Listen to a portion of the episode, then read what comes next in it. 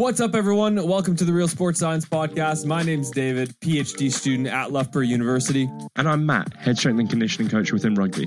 David, what are we doing here today? Yeah, good question, Matt. Well, we started this podcast to share the highs and the lows of our journey as we start careers as sports science practitioners. That's right, and we are excited for all of you to be following us side by side through the mud, sweat, and non paying volunteer roles. Yeah, Matt, that that sounds personal. But it's not just us. We've got some amazing guests that come onto the podcast as well, including sports scientists, practitioners, athletes, coaches. We'll be getting their perspective and learning from their experiences to help us grow in our current careers as well as in our current roles. Yeah, that's right. So, hey, if that's up your alley or you just want to come and learn alongside us, we'd love to have you come along. So, whether for the first time or not, welcome to the RSS podcast. Let's go.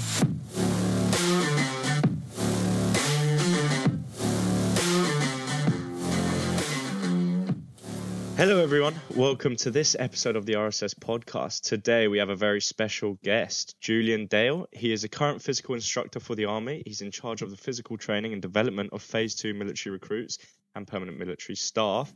He has previously worked for the England RFU as an England rugby school mentor for two years and he also has got his bachelor's in strength and conditioning um, from University of Winchester, as well as completing a master's in sport and exercise. So yeah, welcome, Julian. Thank you very much. Hello. Tell us, tell us a bit more about yourself.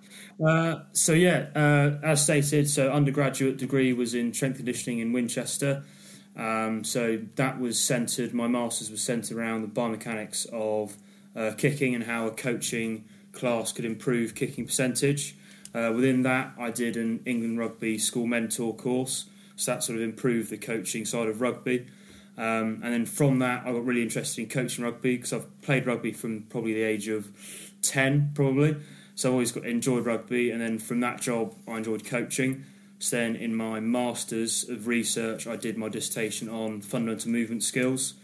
Um, and then that just progressed into more coaching opportunities, such as I do loosely London Irish coaching, well, what was London Irish um, academy coaching, and I do sort of freelance coaching here and there. So that was that. And then once I finished my degree, I got a job at Winchester College as a physical recreation assistant. And then from that, I got a job as a civilian PTI for the military. And that's where I've currently been for the last year and a half, and I'm absolutely loving it. How was the um, how was the sort of jump from rugby to military? I mean, it's sort of I don't know if it's a rare thing, but for me, it would be like quite a big decision or something you always knew that you'd want to go into military. So was it something you dreamt about as being a kid, like trying to go through that military sort of way, or? So military, I hadn't even looked at it at all. My first interaction with the military was my interview going through the gates to get my um, ID card. That was my first interaction with the military at all. So I saw a job on LinkedIn and thought I'll go for it. Worst worst happen, I say no. Best can happen, I'll get an interview. Um, so I thought I'm quite fresh and quite fresh on the block. Um, I'll go for it and went for the interview, which was quite terrifying. Going through as a just out of university, going through barbed wire fences, ID checked, car getting a look at, um, and then went for the interview, which was really good. Um, biggest interview I've done because I had what three civilian and two military staff interviewing me.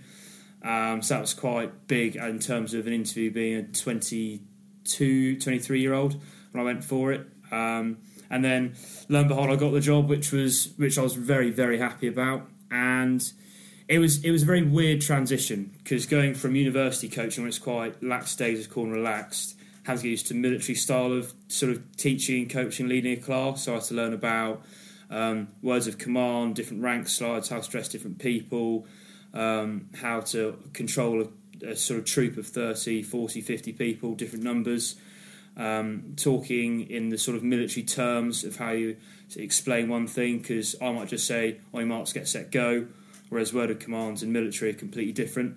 So there's a slight adaptation, which I'm still learning about, completely still learning about, because I've only been in the world for about a year, the military environment for about a year. So it's a good, it was a good change, but a difficult change to adapt my way of coaching and the way I'm delivering and the way I'm interacting with people, but fully enjoying it.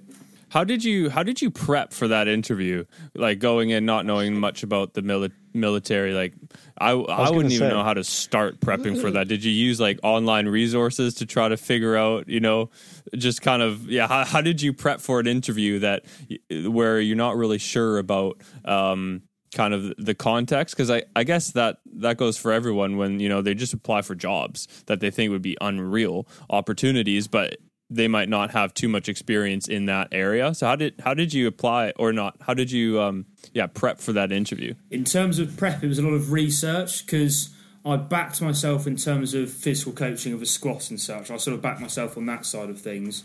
But in terms of the way the military did phys I hadn't a clue what the hell they did so a lot of it was research, and they've got sort of key um, structures and foundations of phys that they run by. So for me, it was looking at those foundations, seeing how I apply them in the gym, and seeing how I can apply them to their job and their aspects, what they do in the field as such. So if it was a pull, it could be a pull up, or in their field, it might be getting over a wall. If it was a push, it could be a shoulder press, and in terms of their field, it could be pushing an amateur above their head. So it was trying to relate movements to in the gym to in the field and sort of bits where I hadn't really thought of it before because I'd never thought about oh I'm going to push an amateur above my head or pull myself against the wall, rotate around to deliver a bit of cargo. So it was learning how you can use gym movements in everyday movements in a military lifestyle, which was quite interesting. So I fully enjoyed that side of it, and then. Um, other bits with the interview were sort of character questions like normal, so that was quite nice having to do different sort of character questions. So it was a bit more in depth and how you deal with different situationals and different people, different lifestyles. So that was quite good. So it was definitely reading more into how I interact with people, how I interact with the gym, and how I interact with the gym outside of the gym in everyday environments. What was the difference between rugby and uh, like sort of training rugby players and training like sort of the people, the recruits you have now? Is it like different sort of feedback you get from a session or yeah as I know you touched upon some of the movements that you changed, like for example, climbing a wall for a pull. Um, but do you do any specific gym work? Um, yeah, how does how does it compare really? So, uh, in terms of rugby play, very much focus on strength, power, and speed, and those things we do in in military gym sessions. But we have to involve a lot more and a lot of other stuff. So, for example, mental resilience sessions we have to do all the time because there might be an exercise for two, three, four weeks with limited rations. We still have to do physical tasks. Um, we have to do weighted marches, so tab two, four, six k with 35 kilograms on our back. Um, I had to learn how to train tactical movement bounds, such as on the on the floor, leopard crawl, get up, run down.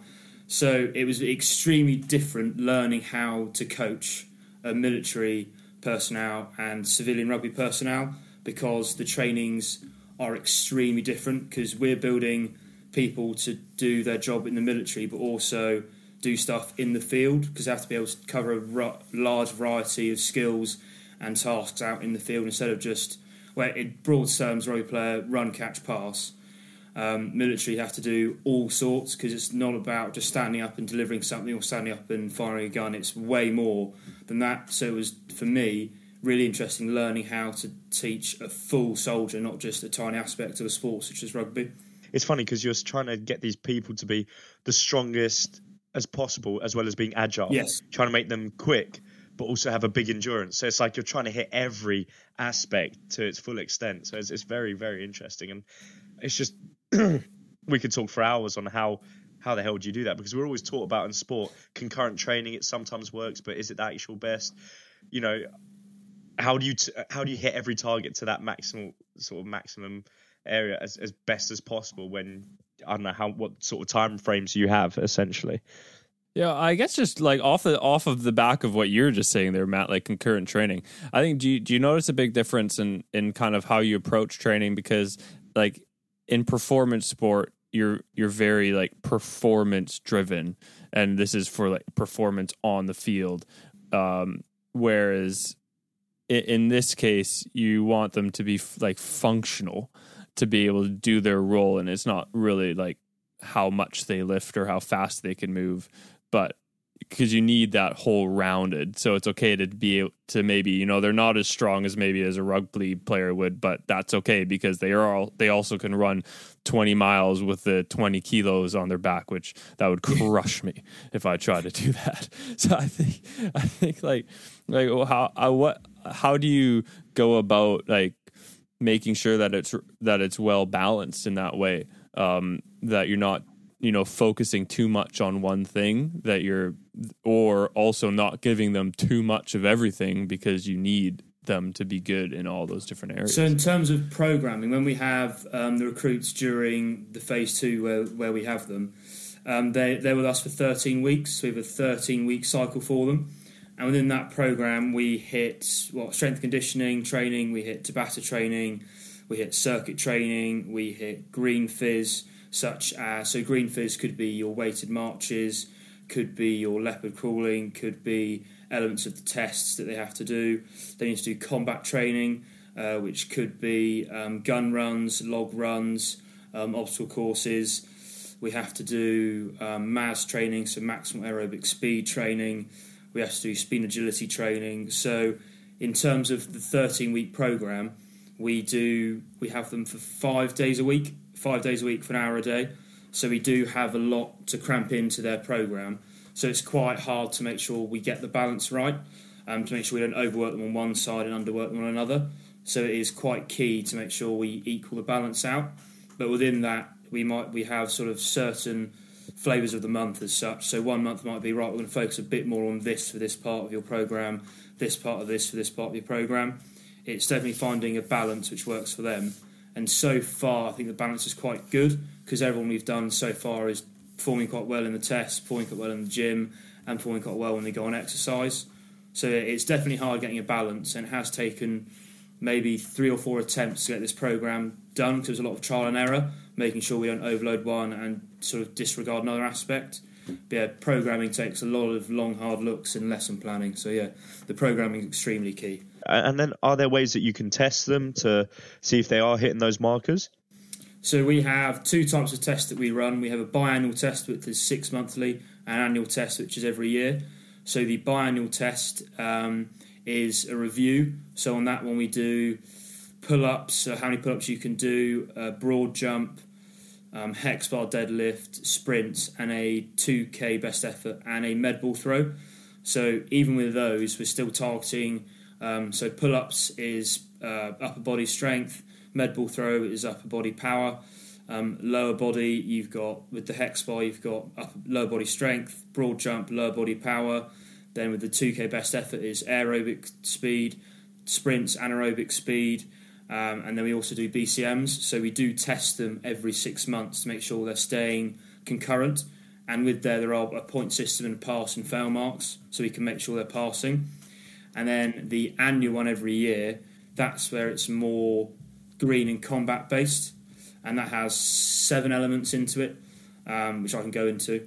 So in there we've got a 2k tab, which is a best effort. So 2k tab lead, then a 2k best effort. Then they go into uh, movement bounds. Then they go into incremental lifts. Then they go into repeated lifting carries. Then they go into drag bags. Then they go into jerry can carries, and then they go into deadlifts. So very broad full body tests which target every element of the soldier to make sure they're role appropriate. Because each element, if you didn't have one, you wouldn't be able to do the other. So it's all very specific to their role and their what they need to fill out on the field. Sounds. Like are you dream, eh? are um, are you allowed to uh, say what the best two K time is that you've seen? Uh, the best 2K run that I've seen, best effort 2K run unweighted was six thirty, I think, was the best two K I saw. Was a six thirty. yeah, quick, rapid, absolutely rapid. That's cool. What about what about most pull ups? Most pull ups I've seen, I think recently we had a 14 and a half today. I think 14 and a half, 15 may have been the most I've seen. That's impressive. Yeah, I can do it. So David, David will break that record. Yeah. yeah. Yeah, right. if we add our scores together. So, um, yeah, yeah, exactly, and times it by two maybe. if just um, so you work with with phase two recruits. Um, like, do you see those people for those fifteen weeks, and then they move on to whatever you know wherever they go after that? Do you ever see them again? Uh, uh and if and yeah, that's the first question. So we'll leave, it, we'll leave weeks, it there first. So that's once they finish phase two. Once they finish phase two, so phase two is initial trade training. So this is where we've got the raw soldier as this is their foundation of soldiering. what we're doing now is so I just have them in the gym to get them fit to pass their annual test at the year. So for them to move on in their progression, they need to pass that annual test, the one with the multiple elements in the field. Um, and once they've passed that, they then go into their frontline unit, which is then some I might see some again because some units are at my base, some units aren't. But in terms of circulation, um, I might see them every two, three, four years. I might see them straight away. It just depends where they go once I finish with them for the 15 weeks. Right, right. That's so interesting. Like I just have no idea of any yeah. of that how that works. So it's really interesting to hear. So you do see some people regularly because they're based where you are, but some people it's that 15 weeks then you might not see them for for a while. Like, do you do you enjoy that mix up of some people you actually get to see and you know you're continuing to train them and some people you don't? Like, do you have a preference of one or the other? I do enjoy it's sort of I enjoy both sort of thing because you have someone 15 weeks and they go off, then you might see them again, come back in six months, a year, two years, and they're still and they're still improving, which is brilliant. And some people you keep with the whole way, and you see them improving from the day you've got them to day 600 or whatever. So it's really nice to see their journey with you helping them all the way. And some people you've helped for three quarters of their journey, then they come back and they're still improving, and you've had a lasting impression. So both sides of the journey are really interesting and really enjoyable. Yeah. One thing we speak about a ton on here is the coach athlete relationship.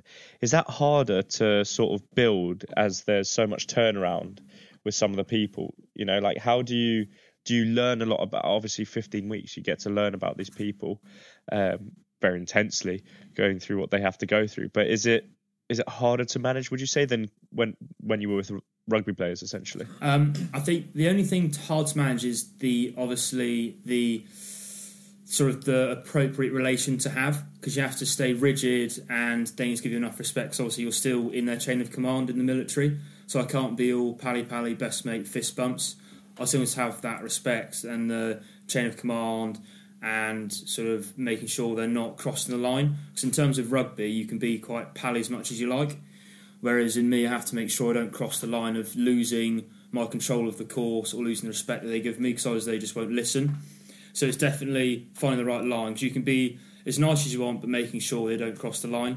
So you definitely need you need to learn who they are and what they what makes them click outside of the gym, so you can target them appropriately and how to deal with them but making sure you can bring that back to make sure you keep up the respect, chain of command, and being rigid with your sort of uh, appraisal approach, uh, approach of lesson. That's so. That is so interesting because it's it's you know you're training people, but you're not just training athletes or just someone who wants to get fit like this the military and that comes with then obviously way more responsibility.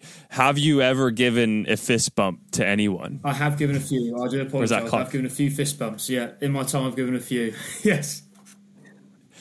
What is there like not allowed only if it's like they're on the same level of command then it then it's okay. It's, it's finding the right env- uh, right environment, right audience. Because also I wouldn't do it in front of people who are super high on top of me. Right. But I'd probably do it around people who are the same level right. as me. Yes. yeah. yeah yeah. Uh, it's so so so interesting. Um, go if you left the military and took the experiences that you gained in the military and, and how they train and some of the different trainings that you do, and you went back to say a rugby team. Do you think how you train that rugby team would change drastically from how you used to train a rugby team before? I think definitely it would influence how we do it because you can take so many things you do from the military into a sport such as rugby. So forearm strength, when you do a jerry can carry holding 25 kilogram jerry cans in your arms, you've got to run six meters out and 60 meters back. In terms of forearm strength in rugby, well, that's a handoff, that's holding the ball, that's ripping the ball. Um, such things as drag bags, that sort of leaning back using your legs to power backwards, and that sort of thing can improve your explosive strength to go forward into a tackle. Uh, deadlifts, we use them all the time, so I'd probably keep that the same. But definitely things such as yeah, there's definitely elements you can take in from military style into rugby, and it would improve the game tenfold, no shadow of a doubt at all. No, um, I, I I agree. I mean, like a lot of things, as you say, you want the soldier to be well rounded and the, be the best at sort of everything possible as a physical attribute, and sort of you want that as well as rugby, so you could definitely feed it into them.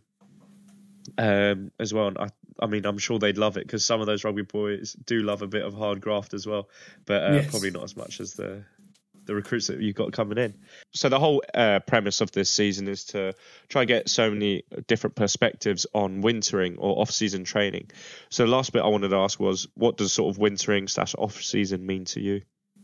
Means in my job now, or just in life as a coach? Uh, life as a coach, and then you can go into into your job now. So wintering and off season is obviously what the goal you're aiming for. Because obviously in the year cycle, your year training cycle, year program, you'll have a target you want to hit by winter or a target you want to hit by off season.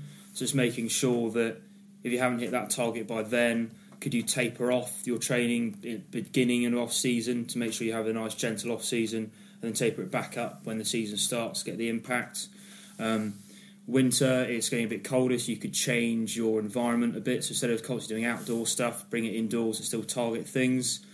Um, but for me as a coach it's just making sure that the levels stay appropriate because obviously rugby I play civvy rugby which because we've got a few more games left it'd be tapering off slightly towards the end but making sure we're tapering back up before the season starts again after Christmas.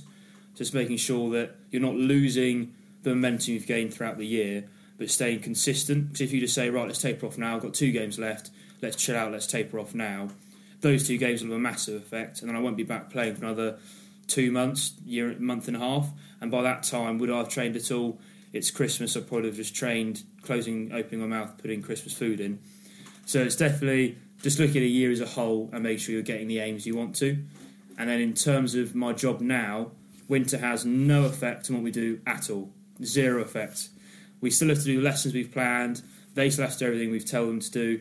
They still have to go outside and do weighted marches and do tests in the rain, sun, shine. They have to do it all. Just the worst thing is that I have to be out there as well with them.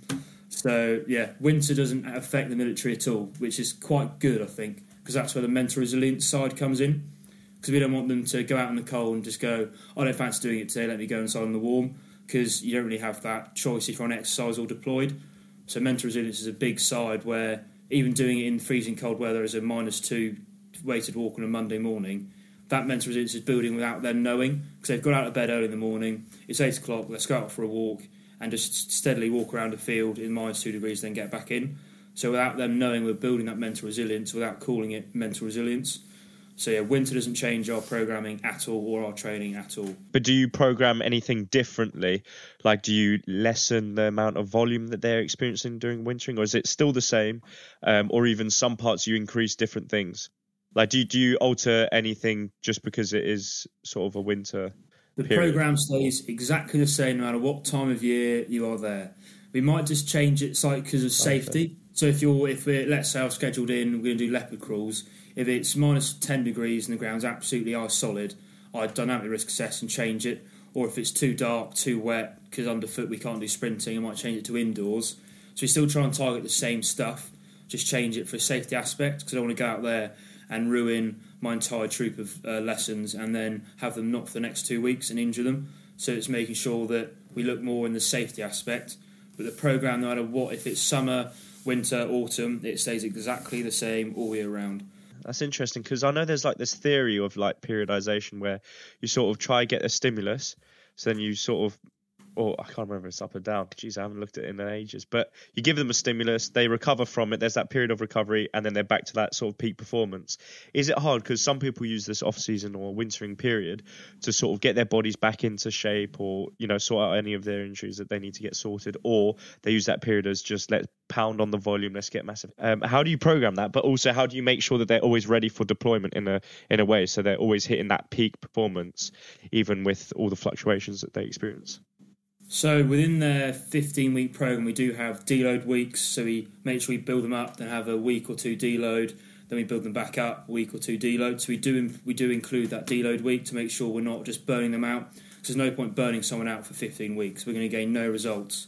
We just have a fatigued athlete, a fatigued uh, staff by the end of it.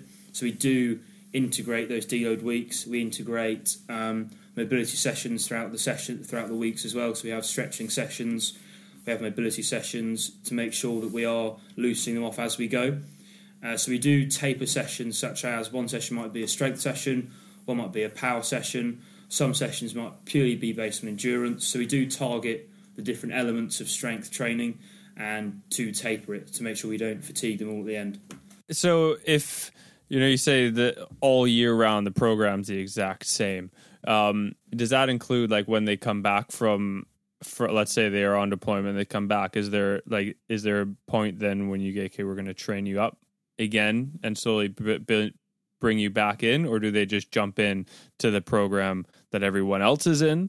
Because um, i'm sure you know not everyone's gone at the same time. There's some people here some people there so, like they're everywhere. And i'm sure you know their schedules don't match up. They come back every monday.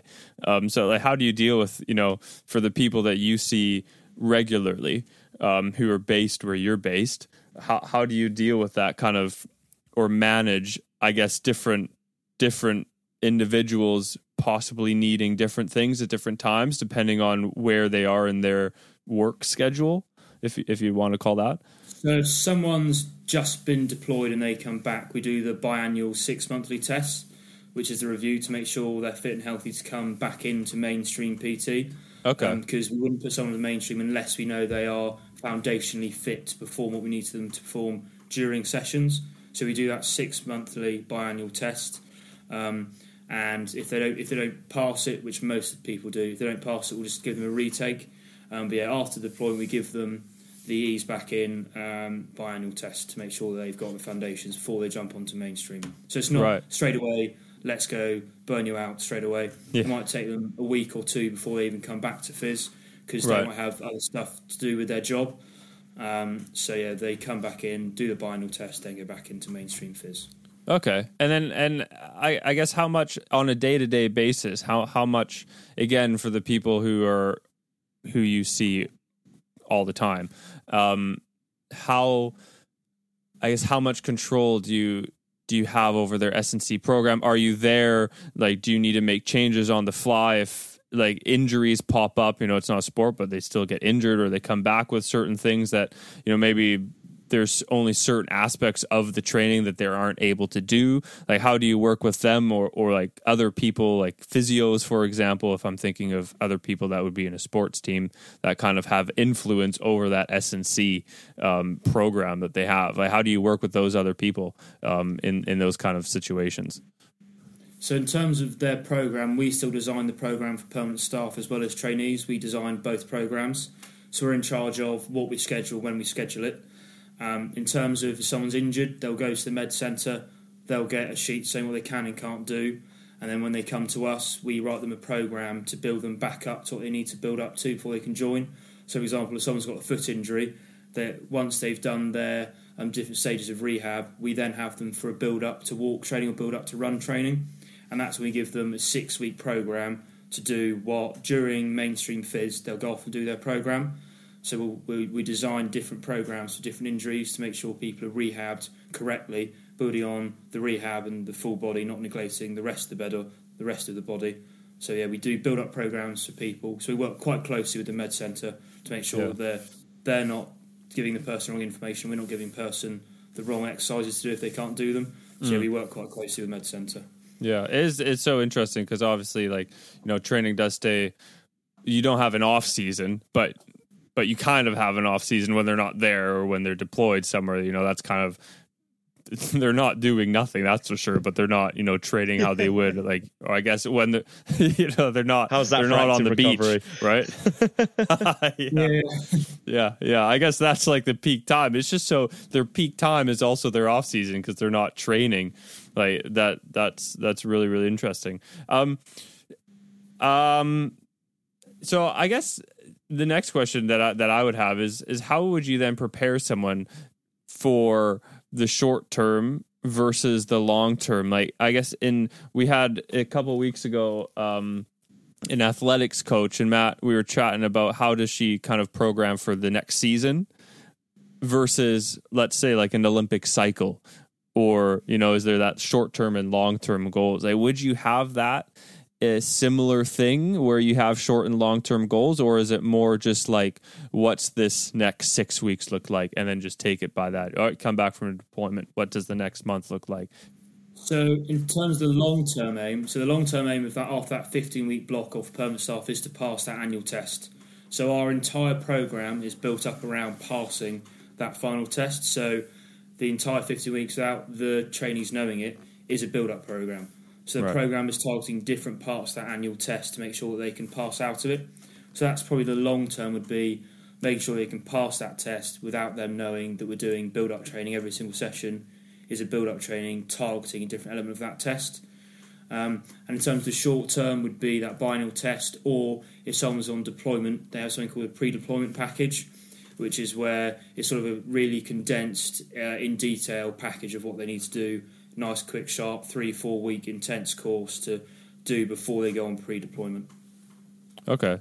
So it is, I guess the longest term would be kind of that year annual or the yes. yeah. And i guess that's kind of cut up by the the six month one which i guess is kind of just like a, a precursor to the year anyways. Yeah. And that and that happens just every year and it's the same test to make sure that every year they have standards. to take that test. If they don't pass that test they're going to retake it or they get sort of medically um, downgraded with it to make sure they get past it. So unless they pass it they can't sort of carry on with phys or can't carry on with their duties. So they've got to stay current in phys and current in their sort of body to make sure they can pass that test at the end. And yeah. everyone has to do that every single year. Every soldier has to do it. So do you do it? Do you have to do it as I well? Do it. No, no, I'm a civilian. Yes. I don't have to do it. We're all good. Yes. oh, okay, okay. Do you, do you, do they give yeah. you a bad time for that because you don't have to do it, but you're having them like make them do it? Yeah, a few people make comments, but we're all good. Yeah. That, that's dealt with swiftly. We're all good. Swift. That's right. Yeah, yeah. That's right. um, so, so, and then I was speaking to one of my mates who uh, won't stop talking about his RAF um, experiences. Um, he plays for Thomas Jardines, the club I work at, but he, he always told me about like a, a PTI. Um, so what's what's the difference between a, a PTI and and your sort of uh, role? So, uh, uh, military PTI basically they have to go out to do they have to go out and do a qualification. They have to go out and do a course, but it's almost a second job for them being a PTI. So they have the main job which they have to do, and the PTI role is more of a part-time role they can do if their squadron lets them go or if their boss lets them go.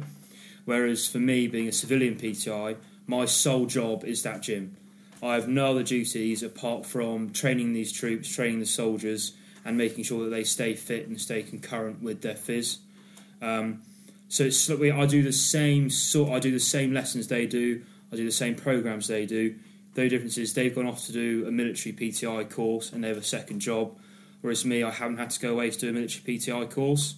I've had to have experience before this job to make sure I'm qualified okay. to do the job. All right. So are, are PTIs are PTIs civilians as well, or are they? They're also yeah. There, so some places have um, civilian PTIs, some have military. It just depends on how the base works. But the right. base I work has civilian PTIs.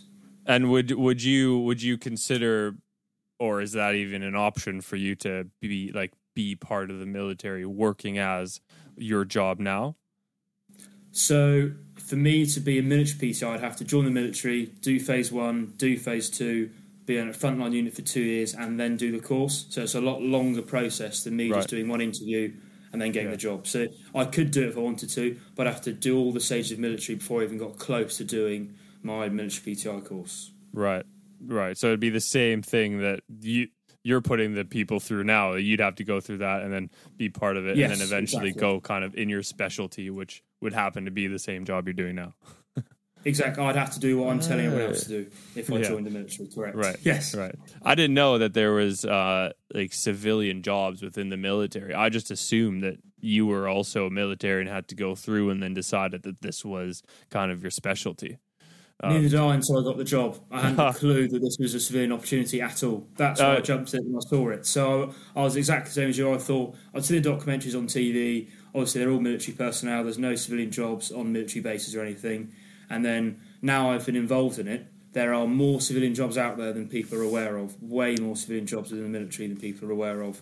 Oh, um, really? I think it's quite good having the balance because having the balance means there's a different spread across the entire base people interact a bit differently, mm. um, and it just keeps everyone quite grounded and quite mellow instead of everyone being so rigid and uptight all the time. Yeah. It gives a little leeway for everyone to be a bit more relaxed in the environment which it, which they're in, which is really nice, and yeah. everyone works quite well together. Being because civilian staff still have the respect for military staff, but lets them work to military standards while being a civilian. which is quite nice. It means your standards are still quite high, even though you're still a civilian. So it work. They work. The, the two work really well, and they do uh, work hand in hand, which is really nice. Because yeah, I mean that's what I. So speaking to um, that person about sort of his time at the RAF, and like he was like, "Oh mate, you should uh, you should look into becoming a PTI," and I was like, "Oh, I'd actually love that." So I looked into it, and I thought, two years.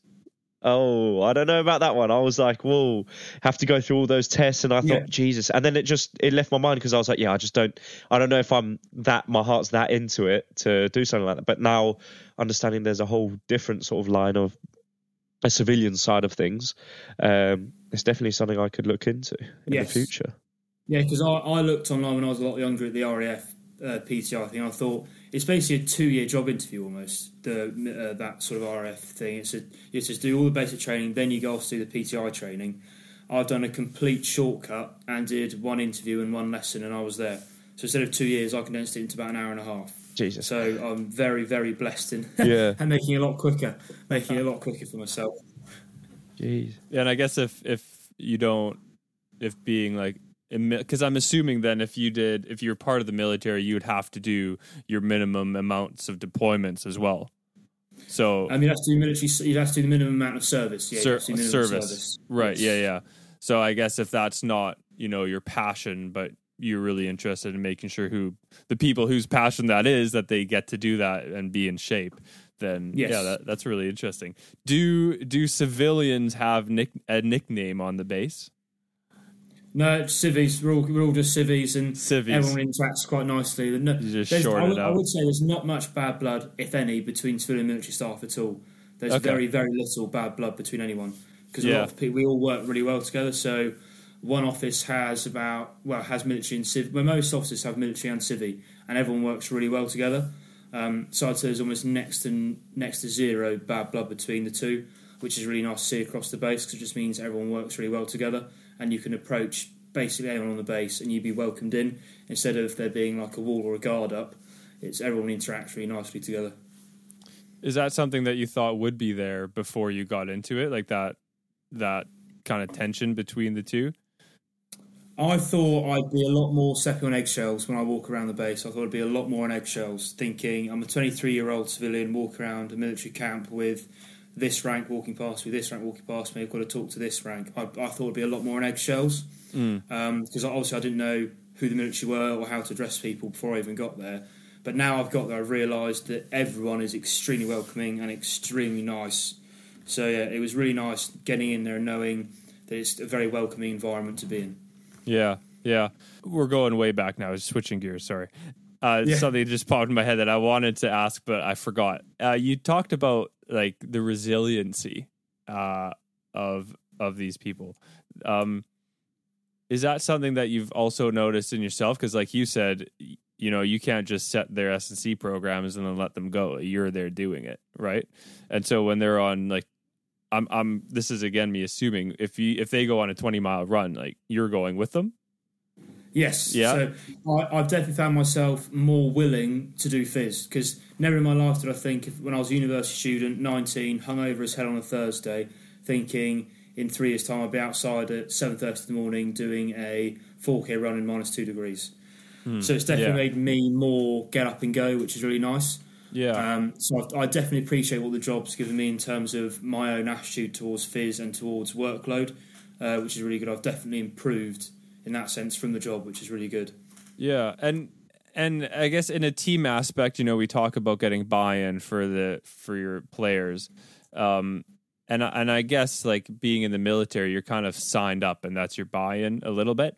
Um, but I'm sure there, there's people that struggle with that at the start, like needing to do this or that, or not used to it. Like, how do you go about getting buy-in from them other than you know you're outranking them and they have to do what they say you say otherwise you know they're getting kicked out. the buy-in's unreal. um, which i maybe that's it. Maybe that is it.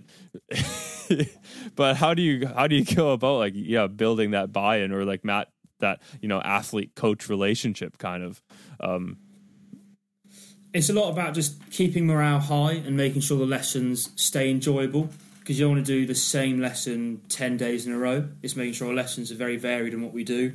Um, making sure we don't just go on runs every day of the week. because who's going to go on a run five times a week unless you're an absolute run head? Not many people. So mm. making sure that our lessons stay enjoyable, even our warm ups stay enjoyable. Because don't want us to do the same warm up every single time. So it's bringing in different games during warm ups, and then during the sessions, just keeping morale high. So going around everyone, having a quick two minute chat with everyone, make sure they're enjoying the session, they're enjoying life. How's life outside of work? So it's just it's like I'll probably do in a rugby pitch. If I was a rugby coach, I'd do exactly the same thing. Make sure our sessions are varied so we don't just plateau and make it very basic for everyone. It's making sure that you don't just stay at one level all the time. It's making sure you get different varieties in there for everyone to enjoy. Yeah, it is. It's just like getting the best out of people because I guess yeah they are there and they've chose to do this, and it's not like a team that I guess you know you could get benched or whatever if you're not performing or just get you know, but but yeah, like like just trying to get the best out of people because they're there. So, and if they're like you said, not enjoying it, then either they're gonna quit or keep going, but they're not gonna probably be working at their fullest potential when they actually need to be when they're not on base. Yeah, that's yeah, it's really interesting. Yeah, I mean, it's a completely different sort of motivation, isn't it? It's like, you know, rugby players sort of yeah you just obviously they have to be there so it's not like rugby players are sometimes like oh you know i enjoy being here or maybe i don't like it so i, I won't come to, to you got to be there so you sort of have to tap into a whole different sort of area of motivation um yeah i had other questions surrounding like are there any nutritional changes you have to make or any sort of mental changes that you know when going into those sort of winter periods but then from what you said, I, I guess like nothing changes. So, are there any changes across those areas? Because if yeah, so in terms of we don't, we don't change nutrition, we give nutritional advice. So also we do BCMs. Um, so if people flag up as high risk or very high risk, we do offer nutritional support. So we give them a specified program for their goal. Uh, we give them monthly support. We give them a food diary. Um, we give them nutritional advice. So the support systems are there in terms of nutrition. But in terms of changing it, we don't advise them on changing. We only advise if they're flagging a bit risky because we want to make sure that they're staying in tip top shape so they could leave whenever they have to to on deployment. So it's staying on top of making sure that they're in the best shape they can be. Um, and in terms of mental, um, I mean, everyone sort of winds down a bit towards Christmas. Everyone mentally does. You think, I've got a couple of weeks off now. I'm going to sit there, probably drink too much, eat too much. So it's just staying on top of making sure lessons are enjoyable, getting around everyone, and keeping it nice, consistent, and making sure we keep that buy-in. So we've got different sort of circuits on. So we've got like 12 days of Christmas circuit. We've got um, circuits along with songs and stuff. So it's keeping it enjoyable towards this wind down to Christmas. Mm.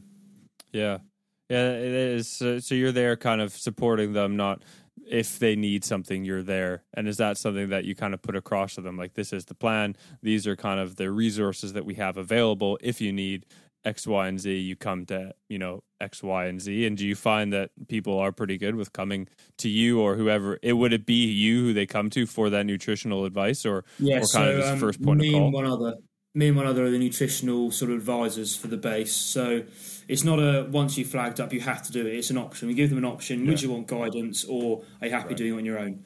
Um, so if yeah. they want us guidance, yeah, we give them the monthly weigh-ins. And if they don't want our guidance, we might just give them a rough estimate of look, this is what you could work on. You could cut this out, cut this in, just do this, and then we'd leave them to it, but still do the weigh-ins with them. Yeah. Um, but it's less one. It's less one-on-one if they opt out. But if they opt in, it's a bit. It's not It's such one on one sitting across a table, sort of shouting at them. It's definitely just an open conversation about how they do at the moment and how could they just change it slightly, just improve. So yeah, it's a, it's an open forum for them to opt in or opt out on. Yeah, yeah. Oh, that's really cool. Well, we. Uh, we have one more thing which we do with with all of uh, the guests who we come on, which is quick fire questions. Um, pun definitely intended there for this episode. Yeah. Uh, but but before and Matt will take you through that. But before before that, we just want to say a huge thank you for coming on um, because uh, this is this is the most that I've ever learned of any or talked to really anyone in the military. So to get, I think you know the reason we want to do a series in this podcast moving forward is just being able to get all these different uh, perspectives of people that we usually wouldn't talk to, especially working in performance. You know, um, someone in the military is is something that I've never had the chance to talk to. So really, really, really cool to get your perspective on it. Um, or just just that nothing changes and then end of story really. so that's, no, thanks for having me on. Thanks yeah. for having me on. Really enjoyed it. Thanks very yeah, much, no, guys. Well, I'm I'm glad you enjoyed it. So, without further ado, one more thing. Uh, yeah, quick fire questions. Usually like five, just kind of fun fun questions that can range from what what color would you be if you were a color and what's the most secretive base? size? what's the location of the most secretive base in england? Like that sort of stuff. Just nice playing you know playful questions. yeah. Yeah no no no no no, no, no. Uh, but it has to be the yeah you can't think about these questions. It's got to be straight off the top of the head. Um, yeah no I, yeah just before we go into that yeah thanks thanks for all of that. Um, and if there's ever a possibility you know of like us doing like a either a podcast live or, or even coming down um yeah just just maybe like a, a video in the future. Yeah we definitely love to see what we could get uh get through. Yeah lovely. We'll definitely stay in touch James. Yeah. definitely stay in touch. All right on to on to the rapid fire questions. So what is your go-to lazy dinner? Mac and cheese. Nice. Oh. what is what motivates nice. you the most? Results have you ever won a contest at the army, like any sort of run or, or pull ups on that day against someone else? No, I've been a loser my entire life. um, what was your last impulse buy? Uh, last impulse buy was um, oh god, uh, oh uh, peeler. Yeah, yeah, a peeler. yeah, a like a potato laser, peeler. laser precision. Yeah, yeah, yeah. Night vision one, and then finally, like, what quote? Uh, what quote resonates with you, or what quote have you used with the team, or you know that you've seen around? Um, a quote I use a lot is uh, "Be egoless." So don't go in there thinking you're the best out of everyone. Go in there with an open mind, open forum, and just sort of feed off everyone else and feed into everyone else. So being egoless in any environment, I think, works very well. Amazing. There you go. Julian, really, really appreciate it. No, thanks very much, guys. It's been a pleasure. Thanks very much for having me on. Oh, what? that was an unbelievable interview. It was nice going in there with an open mind because I thought I came in there with assumptions, and then after you started speaking, it threw me off. When so, what do you do during a winter? No, we don't change anything. So that threw me off, and we were just like, wow. And I, yeah. why didn't I think of that? Obviously, they wouldn't change anything my civilian mind couldn't comprehend what if you know so um, no it was very it was very interesting and it's a perspective that i don't think we've ever had because we've always had athletes you know i don't think i've ever heard civilian that much in an interview or a conversation before but it was it was mind-blowingly good and um, we've always had athletes or coaches who have just trained people that like mm. either they get paid to be there or they get uh, there's a different sort of motivation. I couldn't quite touch on it, but there's a motivation on why they're there that's completely different to the people that are in the military on why they yeah. are there, why they're turning up, why they because they have to. But then, you know, yeah, that, that I know that I was trying to ask ask that question, and it was like because obviously you still need to motivate the people, but also like they're there for a reason. It's different for sports, you know. But maybe that's just because I've yeah. watched movies and it's like you know everyone in there is gung ho or whatever, and if you don't, you just get kicked out, right? So it's just like my naivety of not knowing anything about it. So that was really really interesting. Yeah, it was funny. it's like we have all these questions lined up of like, what do you do in this situation? How do you like manage the different needs of athletes? It's just the same. they manage themselves. Actually, they manage themselves. Yeah. Um, yeah, no, I mean it was. Yeah, but I think the the biggest positive from that is we came out of it without having having the SWAT team come into my room for saying yeah. for saying I, something. When you I'm click record and that red light started blinking, I did get a bit terrified. I started movements, you know, just in case, just in case someone's watching. well, I asked a question. It was a yeah, quick shutdown of no, and I thought, okay, that's the last time I'm asking a fun question. I'm sorry. Yeah, yeah, but no. Yeah before the interview, the before the interview, just like chatting, like, hey, so like obviously we need to be careful. Like, what are the things we can say? What are the things we can't say? Right? And then it's like, hey, these are the things we can't say. Me just like crossing out all of the questions that I had. Like, oh yeah, yeah, yeah, yeah right, right, right, right, right, right, yeah, no, no, no. So no. you like sports? yeah. yeah. Um, yeah. was it was yeah. Yeah, if you could be a car, what would you be? yeah, yeah. If I'm a worm, would you still love me? You know, all that sort of stuff. Um, if uh, it was crazy just to see how they run their operations differently. Like they don't have an off season. That's the funniest thing about it. I'd say, obviously not the funniest thing, but like something that just uh, one second, one other thing I didn't think about is their active recovery is deployment. You know, their off season is deployment, which is yeah. Just. But it's also like when what they're like peaking for, if you want to call it a peak, right? I guess though it's, it's an just off season like, peak. yeah, and then you come back off that, just go right into training again. No, they don't. but I guess it's so interesting because I think as like performance, working in performance sport, you get so caught up into like there's a specific goal or like you're peaking for the specific time, you know? Where there it's like you know, they don't have specific like uh competitions or games that they're training for. It's like, you know, we have these standards and we need you to be at this level of fitness. So it's almost like, how do you stay motivated throughout the whole year or whatever? This would have been a good question to ask, you idiot.